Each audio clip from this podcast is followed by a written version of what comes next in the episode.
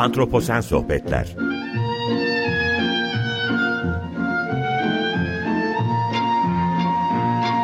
Hazırlayan ve sunan Utku Perktaş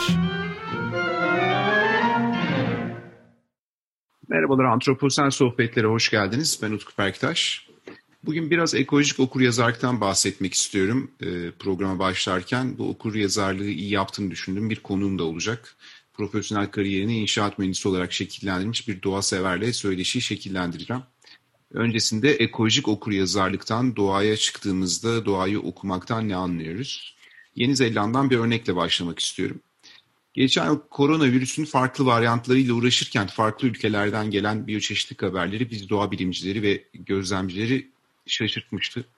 Ve bir haber Yeni Zelanda'nın başkenti Wellington yakınlarında 100 yıldan fazla bir süredir görülmeyen bir kuş türünün ürediğini yazıyordu. Bu tür bölgenin en küçük kuşu Türkçe'de nişancı olarak bilinen kuş türü ve Wellingtonlular için de gurur kaynağı olan bir kayıt olmuştu. Kent içinde oluşturulan Zelanda'nın ekolojik kutsal alanlar projesine ithaf edilmişti. Bu projeler bu tarz yaklaşımlar daha doğrusu böyle demem daha doğru olacak. Sıra dışı kayıtlarla şehir çapında biyoçeşitliliğe karşı bir birlik duygusu geliştiriyor bu kesin. Böylece biyoçeşitlik bileşenlerini görmeye olan tutku artarak şehir ortamları içindeki alanlar korunabiliyor ve e, farkındalığımız bu anlamda artınca da doğru adımlar atabiliyoruz. Ve bu durumu destekler nitelikte e, Journal of Animal Ecology dergisinde e, ekoloji alanının önemli dergilerinden birisidir. Yayınlanan yeni bir araştırma şehirlerdeki doğal ormanları restore etmenin yerli kuşları ve hatta nesiller boyu orada olmayanları bile geri getirdiğini ve orman ne kadar eskiyse o kadar fazla türü destekleyebileceğini ortaya koydu. Dolayısıyla e, biyoçeşitliliğin ne kadar farkında olursak, ne kadar iyi korursak e, şehir ortamlarında buraların türlerini de o şekilde geri getirebiliriz gibi bir algı oluşuyor.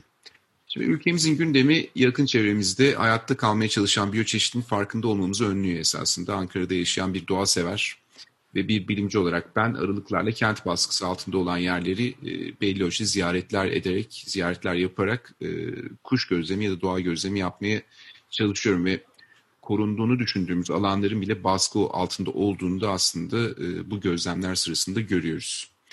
E, bu nedenle de politik olarak yoğun ülke gündemi içinde böyle bir konuyu her zaman sokmaya, çevremizin farkında olmaya ihtiyacımız olduğunu ben düşünüyorum. Bunu bir gereklilik olarak e, atfediyorum esasında kendime ve sizlerin de bu konuda farkında olmanızı diliyorum. E, ve bu da temel ekolojik süreçleri bilerek mümkün olacak. Örneğin iklim nedir sorusunu cevaplamamız gerekiyor. İklim değişimi bugün ne ifade ediyor? Tür dağılımları ne demek? Bir tür neden başka bir coğrafyada görülürken bizim coğrafyamızda yok? Bu soruların yanıtlarını temel ekoloji bilgisiyle ve doğayla gözlem yaparak pekala bulabiliyoruz. Laf çok uzamasın. Bu giriş sonrası bu işi iyi yaptığına inandığım konuğum Bahar Bilgen'e bir hoş geldin demek istiyorum. Bahar Hanım hoş geldiniz. Ne iyi ettiniz ve davetimi kabul ettiniz. Çok teşekkür ederim size. Nasılsınız? Rica ederim. Hoş bulduk Utku Hocam. Ben de çok memnun oldum. Davetinize çok teşekkür ederim. Eksik olmayın. Valla çok da güzel oldu. Ee, biraz ekolojik eko, okur yazarlık üzerine konuşmak istedim. Hani öyle bir giriş yaptım. Ee, sizin özellikle gözlemleri çok iyi yaptığınızı biliyorum. Ee, hem sosyal medya hesaplarınızdan sizi takip ediyorum. Uzun zamandır da bu işlerle ilgileniyorsunuz. Bitkilerle yani web sitenizden öğrendiğim kadarıyla bitkilerle başladığınız bu süreç e, belli ölçüde kuşlara kadar gelmiş durumda ve bir doğa seversiniz ve doğayı da okumaya çalışıyorsunuz. Ve eskiden beri de bu işi yapıyorsunuz uzun zamandır. Bu noktanın hareketle çok hızlı bir ilk e, soruya geçmek istiyorum. Aklımdaki ilk soru. E, doğa okur yazarlığı sizin için ne ifade ediyor? Oradan başlasak. Sonra da sizin yaptığınız bu ilginç kuş gözlemlerine gelsek, sizi etkileyen durumlara gelsek, habitat değişimlerinden biraz konuşsak akabinde de. Doğa okur yazarlığı tamamıyla e, duygusal bir çıkışı var. 1994 yıllarında trekkinglerde gördüğüm tüm doğadaki güzellikleri e, hiç tanıyamamaktan duyduğum üzüntü beni onları tanımaya e, itti. Yani bir seviyorum seni dediğiniz zaman bir ağacın ismini bilmiyorsanız, bir bitkiyi tanımıyorsanız, bir kelebeği bilmiyorsanız bu sevgiyi mutlaka bir doğa sever olarak e, yarım kalmış olduğunu düşünüyorum.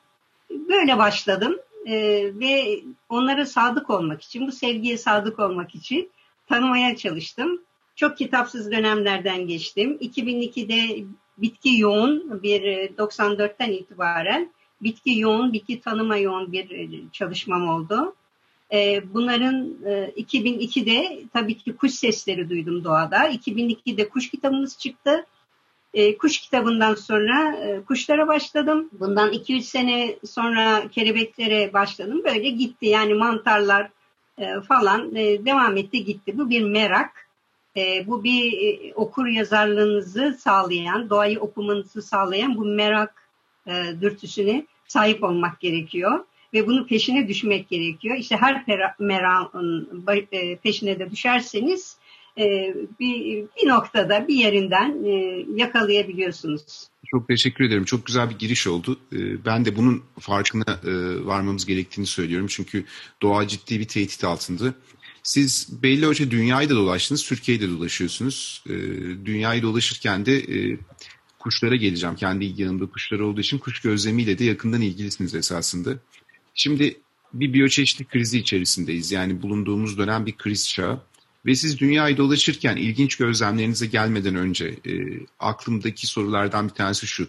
Gördüğünüz habitatlarda, gördüğünüz ortamlarda hani ortak payda ne diye soracağım. Mesela şöyle yani tehditler anlamında, e, insan baskısı anlamında. Çünkü şehir ortamında bunları çok net görüyoruz. Şehirde böyle vaha gibi alanlar var. E, parkların sayısı artmalı, doğal ortamlar korunmalı diyoruz ama bunların üzerine bir baskı var. Ama siz bu gözlemleriniz sırasında neler gözlediniz? Nasıl e, bir perspektif oluştu sizde bu anlamda, bu sorduğum e, soru anlamında? Ne söylersiniz bunlar için? Ee, hocam e, izninizle önce bir Türkiye'den e, başlamak istiyorum. Çünkü e, doğayı yani kuşlara başladığım 2002-2003 gözlemlerimde birden kendimi e, kaybedilen bir doğanın ortasında buldum. Hem İstanbul'da hem iş nedeniyle gittiğim yerlerde yaptığım e, gözlemlerde yani benim kuş gözlemciliğe başlamamla birlikte doğa korumaya başlamam gerektiğini anladım. Bir sulak alanın üstüne molozlar dökülüyor, e, çöpler yığılıyor ve ben oradaki eski bir kulübeden e, kıyı kuşlarını öğreniyorum. Buranın doldurulacağı belli fakat ben bunu seyretmek zorunda kalıyorum. Ve o nedenle ben e, bir taraftan kuşları öğrenirken iki sayfa fotokopiyle hiç sulak alan nasıl olmalı, e, nasıl koruyabilirim burayı diye aynı zamanda bugünlere kadar gelen bir e, doğa korumanın da içine girdim. Onun için Türkiye'de, İstanbul'da bugün ben gözleme gidemiyorum. Çünkü gittiğim her yerde kaybettiğim yerleri gördükçe küçük çekmecedeki, e, işte büyük çekmecedeki, Terkos'taki, e, Karadeniz kıyısındaki dolguları e, veya işte ülkemizdeki Göksu Deltası'nın durumu, Kızıl e, Irmak Deltası'nın daralması gibi e, vesaire bir sürü alandaki e, baskıyı gördükçe bu doğayı korumak yani yine duyduğunuz duygu, samimiyet eğer siz samimi olarak doğayı seviyorsanız bunu da bir şekilde doğaya geri vermek zorundasınız. Böyle bir sorumluluğunuz var. Ve sonuçta benim yaptığım böyle her eğlenceli gözlem sonunda bir kağıda dökülmesi gerekti, uğraşılması gerekti ve beni e, çok ilginç e, bir e, e serüvenin içerisine soktu. Başarılı oldu ama bu başarıda başarısızlıklar da var. O apayrı bir konu. Yani doğa koruma konusunu apayrı bir konu. Bu arada dünyaya çıktığımda dünyada korunmuş alanları şimdi dışarıda gittiğiniz zaman 15-20 gün kaldığınız yerlerde pek bunu hissedemiyorsunuz ama derinden hissettiğiniz yerler olabiliyor. Örneğin benim e, en fazla bunları hissettiğim yerler e, mercan resifleri. E, Şili'de e, mesela Humboldt pengueni küçücük bir adaya sıkışmış. E, efendim Güney Afrika'da Afrika penguenleri aslında sizi çok eğlendiriyorlar belki ama gerçekten tehdit altındalar. E, Malezya'da ve Güneydoğu Asya'nın e, dayanılmaz tehdidi e, palmiye e, ağaçlarının ekilmesi, hızar sesleri, duyduğunuz hızar sesleri, bu hızar sesleri tabii ki diğer dalda oturmuş yalnız başına bana göre ne olacağını düşünmesi gereken e, bir boynuz gaganın, o güzelim e, kuşun e, kaderini belirleyecek. E, kilometrelerce yolda palmiye ağaçlarının arasından gidiyorsunuz. Fakat orayı nasıl koruyacaksınız? Çünkü e, bir yoksulluk var ve bunları yapmak zorundalar. E, Peru'da Ant Dağları'nın sınırında 4000'lerin üstünde polilepis ağaçlıkları vardır. Yani Ant Dağları'nda 5000'e kadar ağaç sınır 2500 değildir. Daha üstünde vardır ve bunlar polilepisler. Bu polilepislerin habitatında Kral Sinklo dediği bir kuş var. Böyle kahverengi iki beyaz çizgisi var gözünde altında. Bu kuş e, kritik e, tehdit altında. Neden? Çünkü halk e, ısınmak için bu ağaçları kesmek zorunda. Başka bir şey yok. O e, deniz seviyesinde yaşıyorlar ve o ağaçlara ihtiyaçları var. Ve böylece habitat kaybından Sinklodi kritik düzeyde tehdit altına giriyor. Veya Güney Afrika'da muhteşem çayırlar var. Ama nasıl e, yemyeşil yani e, dalgalanan çayırlar bunların arasında bir vadi ve burada mavi kırlanmışlar. Mavi kırlangıç yerin seçmede o kadar hassas ki başka hiçbir yerde mavi kırlangıç yaşayamaz. Aynen böyle bir e, alana ihtiyacı var ve tehdit altında diyor ki bizi oraya tavsiye eden e, lokal rehber e, buralarda kalmayacak günün birinde. Aynı şekilde Brezilya'da üç parmaklı jakamar. Mesela e, jakamar'a bakıyorsunuz Brezilya'da yani her yer yeşil. Bulunduğunuz yerde bir şey yok. Ya yani bizim ülkemizden e, ferah, e, çok fazla e, yeşil ve güzel bir yer. Fakat bu jakamar tehdit altında. Çünkü o kadar hassas bir denge içerisinde bu coğrafyada yaşıyor ki bunu sağlayamıyorlar. Düşünebiliyor musunuz? Yani e, türlerin e, hassas ve narinliği. Şimdi bunların hepsini gördükten sonra hep düşünüyorsunuz. E, yani ne olacak? Nasıl gidecek? E, tabii buradan e, daha başka konulara da girebiliriz hocam. İsterseniz e, iklim değişikliğine e, gireyim biraz. İklim değişikliği yani kuşların en büyük baskısı habitat kaybı. E, iklim değişikliği ise birebir görmek için gittiğim yer Kanada'da bu Athabasca buzulu var. Jasper Park'ta. Athabasca buzulu aslında Kolombiya buz tarlalarının en büyük kolu. 6 kilometreymiş, 300 metre büyüklüğü var, geniş bir hacim, yatağı çok geniş. E, bugüne gelene kadar Athabasca buzulu 2 kilometre yani son 150 yıl içerisinde diyeyim size tam olarak ölçülen Atavaska buzulu 2 kilometre boyu kısalıyor ve 200 e, metre yüksekliğinden kaybediyor. Yani hacminin yarısından fazlasını 150 senede çok büyük bir hızla kaybediyor. Hatta bunları yerlere işaretlemişler. Görebiliyorsunuz seneler e, işte daha önce neredeymiş e, buzul diye. Aynı şey Türkiye'de var. Erciyes'teki buzulumuzun sonu 2070. E, Aladağlar'daki son buzulumuz hocalar gidin görün diyorlar. Karşallar'daki e, Oğuz hocamla e, Oğuz hocamın anlattığı buzullarımız e, bunlar hep bizim e, son buzullarımız. İklim değişikliği olacak. E, bu sera gazı etkisi, karbondioksitin salının salınması e, bizde şöyle e, bir hocadan dinlemiştim ben. Bir araba düşünün. Oraya e, e, aracın içine uzun dalgalı güneşten uzun dalgalı ışınlar geliyor ve cam da kırılarak kısa dalgalı ışınlara dönüyor. Kısa dalgalı ışınlar ise arabanın içerisinden çıkıp uzun dalgalı ışına artık dönemiyor. Ve ne oluyor? Arabanın içi ısınmaya başlıyor. Dışarısı 30 derece, arabanın içi 70 derece. Yani Venüs Venüs'ün etrafında bir karbon, karbondioksit çemberi var ve Venüs alev alev. Şimdi böyle bir şeyi düşündüğünüz zaman e, okyanuslar e, en iyi karbondioksit emen yani sünger. Karbondioksit için okyanuslar bir sünger. E, bu karbonu alıyor, e, tepkimeye giriyor ama iç, içerisinden bir karbonik asit çıkıyor. Şimdi bugüne kadar her şey yerinde gittiğinde bu asit miktarı çoğalmazsa hepsi normal çalışıyor. Fakat ısı artınca yani 7 derece normalde su sıcaklığı 8.2 8.3'e geldiği zaman e, bu tepkimelerle birlikte e, mercanlarda bir değişim başlıyor. Mercandan e, kendisine renk veren ve besinini sağlayan içindeki küçük yosunlar, alpler ayrılmaya, kopmaya başlıyor. Ve mercan zamanla beyazlaşıyor, parlak bir görünüme bürünüyor ve ölüyor. Okyanustaki karbonların dengede yani karbondioksitin gelip denizlerde dengede tutulmasını sağlayan mercanların çok büyük rolü var ve dünya mercanların neredeyse e, yarısına yakını tehlike altında. Yani denizlerdeki tehlike şimdi gözümüze çarpmıyor. Belki karayı görüyoruz ama e, su kuşlarında da aynı şekilde. Baktığınız zaman e, penguenlerde en fazla kritik, e, yakın tehlike, tehdit altında bütün bu şeyleri ben ailelere baktım. E, olduğu gibi te, arkasına albatroslar geliyor. Albatros ailesini açtığınız zaman hepsi kritik, endangerous yani hassas kategoride, yüksek seviyede, kritik seviyede tehdit altında kuşlar. Ve suya bağlı mesela batanlar tehdit altında dünyada.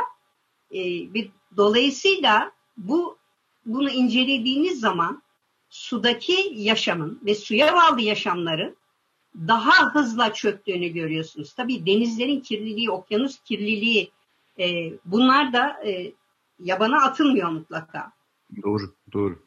Burada şeyi e, bir daha bir hatırlatmak istiyorum. Siz şimdi çok güzel bir aslında giriş yapıp iklim değişimine kadar geldiniz ama biraz önce söylediğiniz ormanların e, yakıt olarak kullanılması ve türün habitatının e, tehdit altına evet. girmesi. O türü bir daha tekrar edebilir misiniz? Hangi türdü?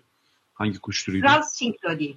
Royal Sinklodi. Royal Sinklodi. Royal Sinklodi. Ya şimdi bu evet. çok artan insan nüfusu aslında e, dünyadaki en önemli problem. Aynen. Evet. İnsan nüfusu arttıkça ormansızlaşma artmaya devam ediyor ve biyoçeşitliğe verdiğimiz zarar iklim değişimi gibi problematik durumların ortaya çıkmasını sağlıyor. Aslında bunların hepsi birer semptom gibi.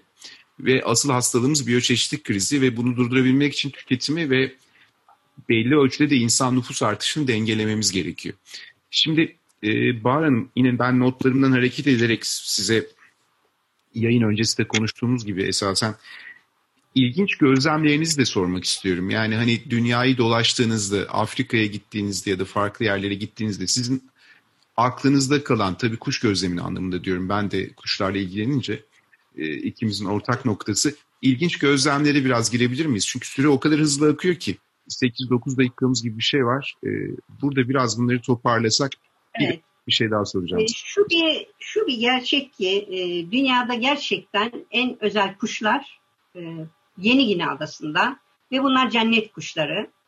E, monotipik yani bunu 1400'lü yıllarda bunların e, direkt gökyüzünden indiğini düşünmüşler. Valla baktığımda da haklı olabilirler diye düşünmedim değil yani.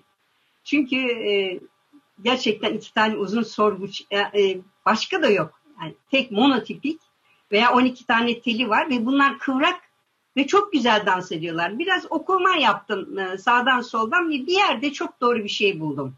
Yani bu kadar dans dişilerin karşısında bu kadar kıvırma, raks etme veya kamçılama dişileri böyle hepsinin arkalarında iki uzun tel var. Mutlaka bir telleri var. Evet. Ne kadar güzel olurlarsa olsun o teller mutlaka var. Bu böyle kamçılar nedir diye orada bütün meyvelere ulaşabilmek için her türlü hareketi yapabilecek kabiliyette olmaları gerekiyormuş. Şimdi bu kıvraklığa sahip olması dişiye de onu göstermeye çalışıyor. Diyor ki bak ben her şeyi yapabilirim, seni aç bırakmam, meyveleri toplayabilirim. Bu beni e, gerçekten e, bu kuşlar beni çok etkiledi. Arkasından etkilendiğim e, en büyük şeylerden biri yine kuşlar var. E, fakat kuşlara şöyle bir bağlama yaparak gireyim. Avustralya'da ornitorenkle tanıştım.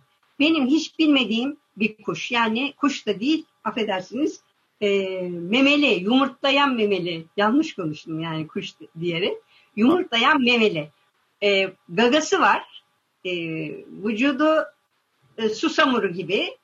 E, kuyruğu kunduz gibi. Yani gördüğümde şaşırdım. Böyle ağzım açık kaldı diyebilirim. Yani ikinci, üçüncü görüşümde fotoğraf makinesine e, dadandım. Bunu yine eski yıllarda demişler ki birkaç hayvanı birleştirip dikmişler demişler. Yani e, eski yüzyıldaki insanlar. Çok değişik. Bu yumurtluyor e, ama e, meme e, e, e, meme başları da yok da öyle ön üyelerde şeyler var. E, yavruları yumurtadan çıkınca emiyor. E, arkasında kendisini koruyan ayak son ayakta bir boynuz var zehirli. E, ve tehdit altında tabii çok avlanmış kürkü için. Bir de bunun benzeri benim görmediğim ekidnalar var. Hatta onlar paralarında falan var Avustralya'nın e, şey yapmışlar. Şimdi bu büyük bir zenginlik. E, 200 milyon yıl öncesine dayanıyor diyorlar. Bu varlığı. Tek delikliler. Yani tek delikli memeliler 200 milyon yıl önce siz daha iyi bilirsiniz hocam. Ben hem de siz açarsınız belki konuyu. Şimdi ben bunlardan kalkarak gördüğüm bir kuşla e, kafamda bağdaştırdım. E, Afrikan Broadbill, Afrika geniş gagalısı. Muhteşem, e, hoş bir kuş. E, bu kuş e, kur yapacağı zaman daldan kalkıyor. E, arka primerlerde P6 ile 7 numaraları var. İki primer. Bunları birbirine çarparak diye bir ses çıkartıyor. Bir halka çeviriyor. Yine kalktığı yere konuyor. Bütün yaptığı bu. Bu kuş ötmüyor. Yani ses kutusunu kullanmıyor. Bu kuş kanatlarındaki sesi kullanıyor. Şimdi e, sizinle de e, belki ekleyecek şeyler olabilir. Konuyu konuşmuştuk. E, bu acaba çok eskiden gelen ses kutuları daha sonra mı evrilmiş? Yani bu eski mi? Bu ornitorenkler falan gibi eski bir kuş mu? E, yoksa e, bu acaba ötmemeye karar vermiş kuşlar artık böyle mi olacak veya sadece bunlar böyle mi? Bunun gibi bir de club manikin var. Görmedim henüz. E, o da e... hemen hızla bir şey hani eşeysel seçilim sistemleri özellikle biyolojide işlerken, evrimsel biyoloji içerisinde işlerken yani evrimde işlerken diyeyim e, bazı e, sesler ya da bazı morfolojik e, görüntüler e, dişinin isteğine göre şekilleniyor erkeğin yaptığı ve dişi burada belirleyici oluyor. Dolayısıyla hayvan belki ses çıkartabiliyor ama ses çıkartmasından ziyade tüylerin birbirine çarpması ve o oradan onları bir enstrüman gibi kullanıp ses çıkarması dişi daha fazla cezbeden bir şey olduğu için bu karakter eşeysel seçilim olarak evrimleşiyor. E, bu başka kuş türleri için de geçerli. Örneğin ortalama e, kuyruk uzunluğu işte birkaç santim olan kuşlar üreme dönemlerinde erkekleri bunun 5-6 katı büyük e, uzun kuyruklara sahip oluyorlar. Çünkü dişi bunu çok çekici buluyor. Dolayısıyla eşeysel seçilimle alakalı morfolojik karakterler böyle farklı mekanizmalarla seçiliyor. Zannediyorum e, onların ötememesinden dolayı değil ama bu ses onların dişlerini daha iyi cezbediyor. Evet. E, doğru şimdi hatırladım bir yerde de e, bir ornitolog şey yazmıştı. E, acaba dişilerin seçilimi nedeniyle mi oldu bu e, tercih diye? Dişi her zaman belirleyici. E, evet. Dişi, gerçekten e, doğada önemli bir e, faktör. Özellikle de eşleşme sistemleri söz konusu olduğunda. Ya ben burada hani bu atıfı da şeye yapmak istiyorum. Jared Diamond'ı. O da Solomon Adaları'nda çok önemli kuş gözlemi yapmış. Evrimsel biyologlardan birisi. Tüfek Mikrop Çeliğin yazarı. E, onun Üç Şempanze e, kitabı var. Oradan e, alıntıyla aslında bir takım şeyleri söyledim hemen hızla. Tesadüf dün okumuştum bazı şeyleri. E, oradan hızla eşeysel seçilme bir giriş yapmış oldum. Ben bölmeyeyim size evet. E, şimdi hocam ben aslında e, sorunuzda var mıydı? Sorunuzu bitirdim mi tam aklımda kalmadı ama Türkiye e, gerçekten kuşlar açısından zengin mi e, diye bir e, şey e, sormuştunuz. Çok daha önce bir notum vardı. Evet evet evet. Şimdi, e, biraz evet. Or, efendim? Ona geleceğim. Şimdi aslında Aa, o şeyleri bitirdikten sonra bu ilginç kuş gözlemlerini bitirdikten sonra şimdi merak ettiğim ona geleceğim derken doğru yerdeyiz esasında. Bir Türkiye ile ilgili görüşlerinizi alacağım. Bir de şimdi zaman çok hızlı akıyor. Çok kısa bir zamanımız kaldı ama bunu birkaç dakika içinde toparlayabilirsek bu soruyla beraber. Sizin gibi doğaya bu bu şekilde tutkun olan ama hani bu alanda yetişmemiş insanlar olarak hani profesyonel anlamda diyorum. Ama amatörce bu alana bağlı ve çok önemli katkılar yaptığınızı düşünüyorum. E, kişilere tavsiyeleriniz ne olur? Bu ikisini birleştirerek alırsam sonra da yavaş yavaş programı kapatayım. Çok teşekkür ediyorum. Benim en önemli tavsiyem e, doğa korumada e, yalnız başlarına ne yapabileceklerini düşünsünler. Çünkü bir grubu harekete geçirip hadi gelin burayı koruyalım. Yani diğer eğer baskı altındaysa mutlaka o baskıyı tespit edip bunun bundan nerelere gidebilecekse plan mı gerekiyor, başvurulacak, konuşacak, araştırsın. Bu niye oluyor bu baskı? Ve bunu duyurduktan sonra bir kağıdın e, üstüne yazsın ben bunun için ne yapabilirim, kime danışabilirim? Çünkü doğa korumak hem çok kolay hem çok zor.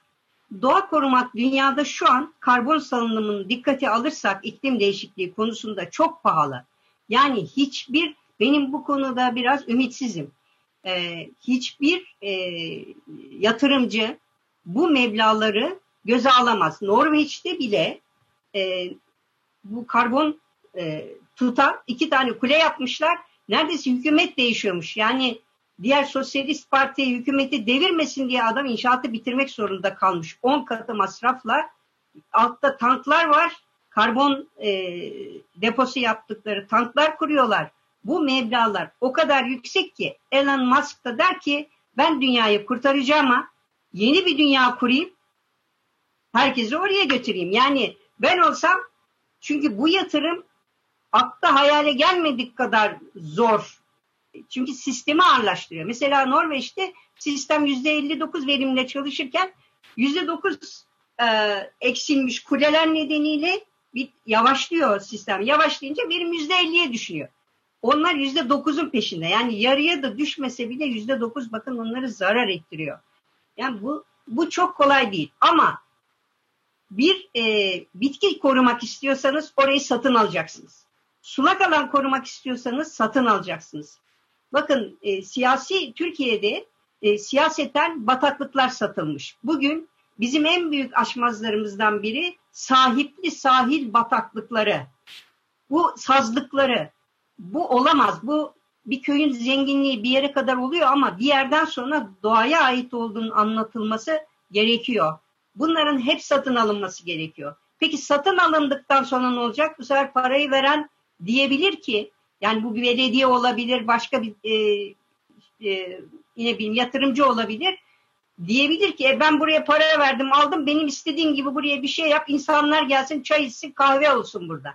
E, bunlar o kadar o kadar zor dengeler ki e, ama e, benim küçücük bir alanda ben yılmadım gidiyor. E, en son kavak ağacı diktiler. Yani sulak yere kavak dikilir diyorlar yani. Ben tembih ettim. Okaliptüs aklıma geldi sakın bunu dikmeyin diye. Kavağı söylemeyi unutmuşum. Hocam yani e, bu bu bilgileri işte doğayı izleyerek e, ne olması gerektiğini Doğru. anlatıyorum. 20 senedir anlatıyorum. 10 değişik yere anlatıyorum. Ama e, insanların da bunu içselleştirip hissetmeleri gerekiyor. Ve e, bir birini yakaladığınız zaman gerçekten o sizi de geçip bunu çözebiliyor. Böyle bir şeyi yaşadım gerçekten. Böyle insanlar var. Peki. Bahar Hanım çok teşekkür ediyorum. Ben e, şimdi evet. tamamladık hızlı son bir şey daha söyleyeceğim. E, şimdi bu sohbetleri ben de sosyal medya hesabı üzerinden aslında görsellerle şekillendirip e, duyurmaya çalışıyorum. Dolayısıyla Antroposen sohbetlerinde bir Instagram hesabı var. Bunu da buradan e, dinleyicilerimize söylemiş olayım. E, bugün konuğum Bahar Bilgendi. Ekolojik okur yazarlığa giriş yaptık birlikte Bahar Hanım'la. Ben çok teşekkür ediyorum Bahar Hanım size. Eksik olmayın, iyi ki geldiniz. E, dinleyicilerimize de... Ben teşekkür ederim hocam. Çok sağ olun. Dinleyicilerimize de bu vesileyle iyi akşamlar diliyorum. Hoşçakalın, görüşmek dileğiyle.